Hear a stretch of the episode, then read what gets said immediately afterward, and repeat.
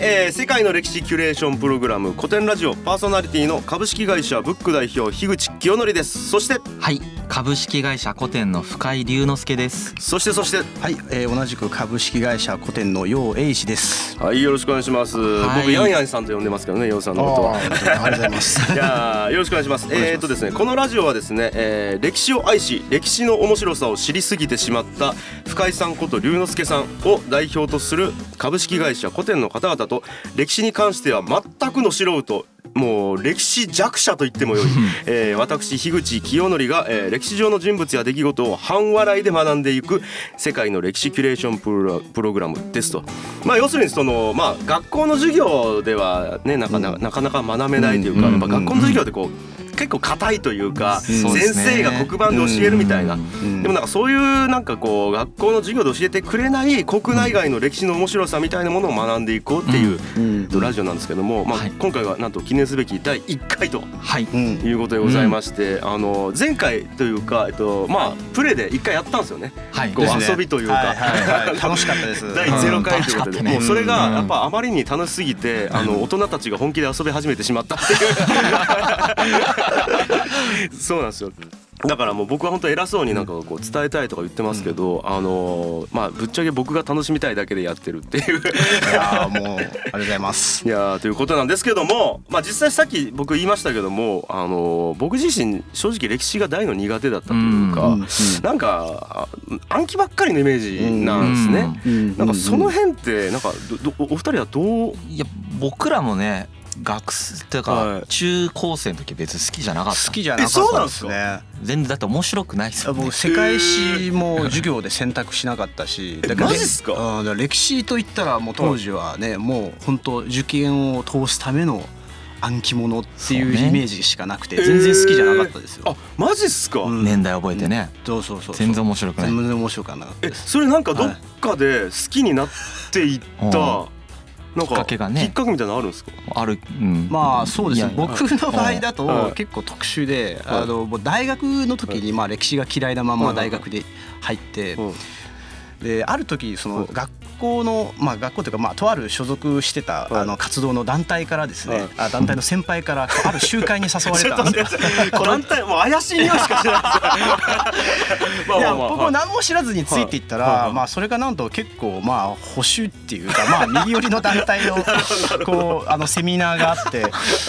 でなんかいろんな人が前に出て歴史の話をするんですよ。うんうんうんでも面白かったんですよね。えーでな後で考えたら、うんもう彼らが話してたのはその暗記の歴史じゃなくてその人のドラマやったんですよ。なるほどあ今いいこと言いましたね面、白かったですね。は。はい内容はちょっとあれでしたけど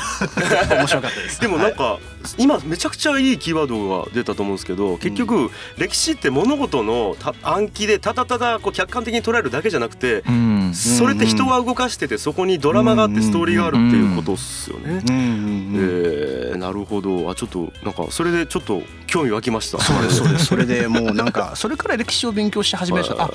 歴史ってか暗記物だと思えば全然気が進まないですけどはいあうのん人のドラマだと思えばそうそうそうはいなんかあの面白いなと思って本当うんなんかシーズン1シーズン2みたい なそうそうそう本当そんな感じです全部つながってるからうんそうっすよね、はいまあでもよう考えたらあの大河ドラマとかもうん本当に歴史をドラマにして面白おかしくまあやそうっですねてるってことなんで、まあ、そういったものと思えばだいうぶなんかスッと入りやすくはなりますね。うんじゃあ早速最初のコーナー行ってみましょうか。はいはいヤバ偉人列伝。さあさあもう初めてのコーナーなんですけども、えー、ヤバ偉人列伝ということで、えーこのコーナーはですね歴史に名を刻んできたあなたの偉人たちさぞかし立派な人物なのだろうと思ったら大間違い偉人なのにヤバいむしろ偉人だからヤバいそんなヤバい偉人通称ヤバ偉人を紹介するコーナーとなっておりますと いきなりもうヤバいコーナーがうんやばいって何回も言ってるやばい。まあまあ本当にやばいのでええ僕は知ってますけど、あの僕の目の前に座ってるこの二人が一番やばいっていうことなんですけども、そんなやばいお二人からえっ、とじゃあ紹介していただくやばい偉人、えー、じゃあ龍之介さん、えー記念すべき第一回のやばい偉人はどなたでしょう。やばい偉人1回目ははい。吉田松陰です吉田松陰ですよ。みんなが知っている。うんまああのー名前は知ってます正直。で、えーまあ、僕幕末だけは好きだったんでなんとなくは知ってるんですけどただなんかまあ僕のイメージですよまず簡単に言うとなんかこう先生をすごいやっててめちゃくちゃ立派でうんこううん本当になんかこう素晴らしい人物みたいな日本を変えた人物っていうイメージなんですけど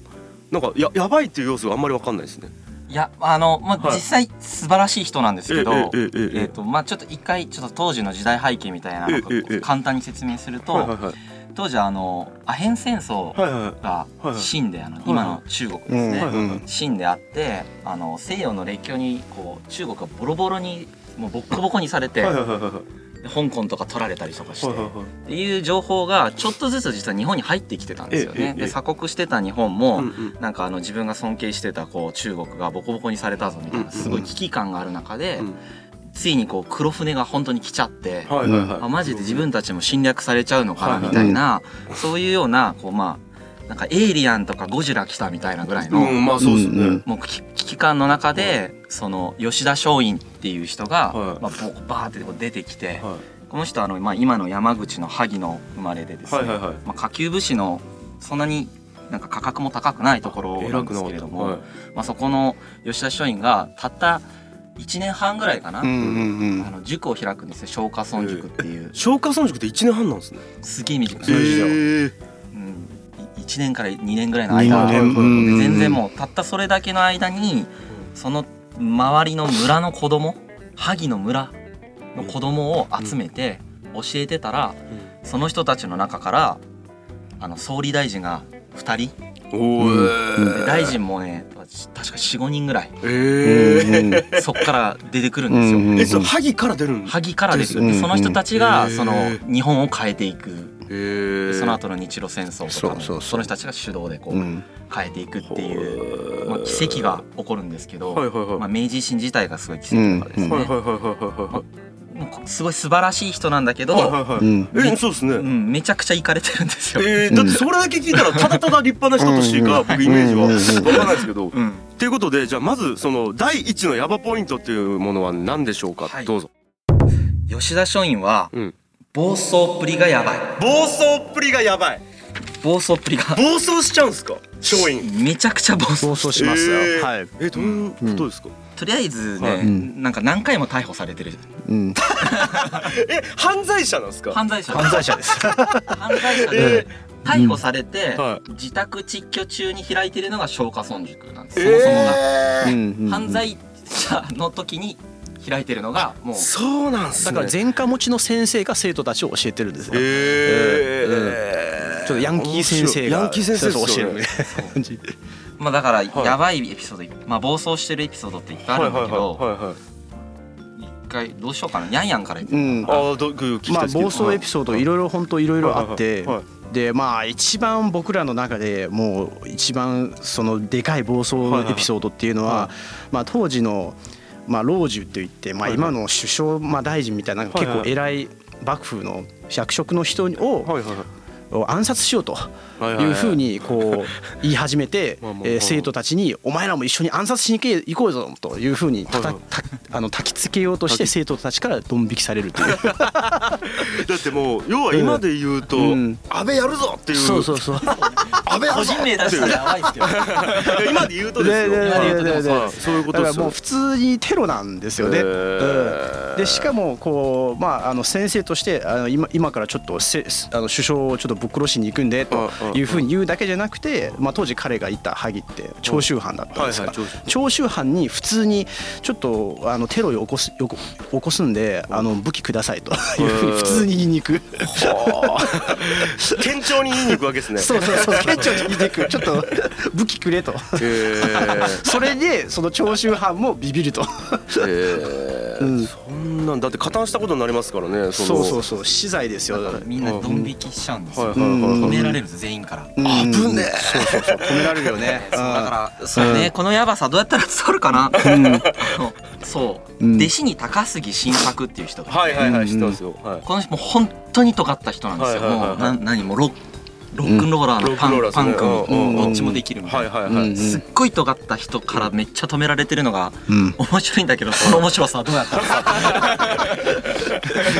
のなるほどっすね、えーだけどもうだけど当時でもやばいとされた人ぐらい、んもやばいと思うぐらいやばかったってことですね、うんやばいうんもうそうなんもう ね、えだってその師匠はいがこの暴走しようと生徒たちが知って、はいはいでて手紙を送るんだよねちょ師匠マジ落ち着いてくださいと。えーでその手紙がい普通の手紙じゃなくて、はいはい欠板状っつって もうみんなでこう血の血のりをあの、はい手紙につけて、はい生徒一同ですマジで先生落ち着いてください」というふうに送る。けるで人そじれゃないえーそれうんそれで落ち着くような方やったんですかそのいや全然全然落ち着全然 やっぱりやっぱりな逆ギ レした。えー、まずじゃあヤバポイント1個目で言うと、ということはテロを計画するっていう、そうそうそう計画する、うんうんえーなんかあのこう止めらんないんですよこの人は、うんなるほど、吉田松陰は、うんこうやりたいこととか、はいやるべきだと思ったことをえーえーストップさせることができないから、はいはいあだからそうねだからこの時も少なくとも今じゃないよって全員が止めてるんですよ、えうんうん絶対今じゃないなるほどなるほど、今うん決起してもはい絶対あの吉田松陰が考えてるこうんうんとを達成できないよはいみんなに止められるけどうんいやもう時期とか考えないから いつが一番いいとかじゃねえだろみたいな話をするだからお前らは自分たちの成功だけ考えてるんだろう俺は自分の誠を貫くぜ っていうふうに言う人えー逆ギレしてまあでもやばいもいそこまでいくとかっこいいっすねなんで合理的に判断してるのお前らのああそうそうそうそうことを言ううんんですよへえそんな感るじほどかなそうそうそんないや感いじいですね片鱗見えますねす でにヤバポイントんえちなみにまだまだあるんですかヤバポイントはまだまだありますじゃあちょっともう一個ぐらいいっちゃっていいでしょうかはいじゃあヤバポイントえーっそうとねな暴走ですか暴走暴走ポイントはう脱ん藩にしよう脱藩だな脱藩は脱藩脱藩ってね脱うん藩まあそうですねはいうんうんあのまあ吉田氏結論から言っちゃうと脱藩したことがあってええ最初の犯罪なんですけどねそれがなん彼がか犯脱し藩たって確か結構すごいあれですまあだから本当に不法出国でですすよねはい当時からするとあの当時そうね結構もう本当に下手したら死罪みたいなへえうんうんへえ罪なんですけど、はいはいはいその吉田松陰はあの何歳で脱藩なんかすごい若い時に20 22歳か23歳ぐらい時うんうんいきなり脱藩しちゃうんですよ。ではいはい脱藩してはいそれであのそれまであの兵学教授みたいなはい役職もらってたんですけえど結構偉い侍としてはいはいはい結構いい感じのええええ職しあのもらってたんだはけどいそれ失ってはういん無禄になっちゃうんですよねはいはい無は給いになっちゃうんですけ無どその脱藩した理由がすごいんよね理由がすご いねうんうんなんすかいやいやいや理由があのーなんかもう脱藩するぐらいだったらうんうんもうすごい大きな。なんかこう理由だっていうふうに思われるかもしれないですまあよそうですねただ単に友達との約束が間に合わなかったかえどういうことです かどういうことですかあの東北かなんかでそうそうそう待ち合わせしてたんですよ。はいはら、いはいそうそう旅行旅行そ行うこそううそうぜそう旅行行こうまあそうそはいうはい旅行は行こうぜいで、うんあの事前にはいすごい手続きしないといけないんですよ、あの藩を離れる時って、まあ、パスポートを申請とかそうはいはいはい理由もすごいちゃんと分かっ、うんあの説明しないといけないしみたいはな。いはいはいはいはいでそれ確か申請してたんだけそうどそうそうそうあの間に合わなくて、はいはいはいはい出発日までそうはいはそいう間に合わなかったんですよ出通行手形出なかった出んなでかすっよたパスポートが。はいはいそしたら、うんその吉田松陰が、はいうんその男と男の約束を、はいうんマジでもう本当破るぐらいだったら俺死ぬみたいにな っておおおおおおそれで脱藩してうんうんもう最悪家族に迷惑かけるけどはいうん脱藩するって言って脱藩してうん待ち合わせ場所に行くっていうのやぶねそれ が貫いた誠やったんですか勝因あともう今で言うとそのパスポートなしで友達の約束を守るために海外渡航するようなもんだからそうそう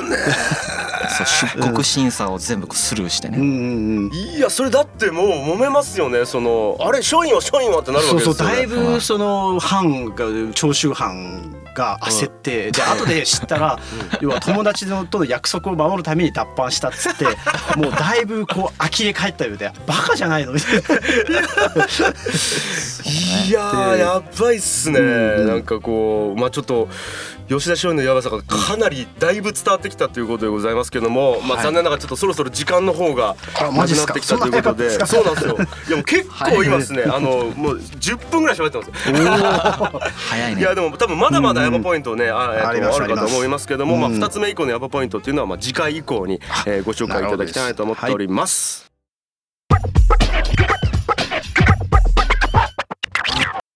はいということでございましてえっとエンディングでございます。どうでしたかね。 あの第1回目。いやーまだ全然喋り足らないです足らないですねなんかもう2人の圧がすごすぎて、えーあれも喋りたいこれも喋りたいっていいう。やーそうね吉田松陰のやばさをどう伝えるかって結構 うはいんうんねまあですね。いやでももうすでに結構僕は伝わって伝わっるてとま思すうんですあけよど。かはっいた、うんはいはい。まあでもまだまだあるということで、まあね、うんあの次回以降まだまだ吉田松陰について僕うんお話聞きたいとうん、思ってるので、えっ、とよろしくお願いしますということでございまして、えっ、ととりあえず古典のお二人今日はありがとうございました。はいありがとうございますありがとうございえー古典ラジオでした。それではまた次回バイバイ。はい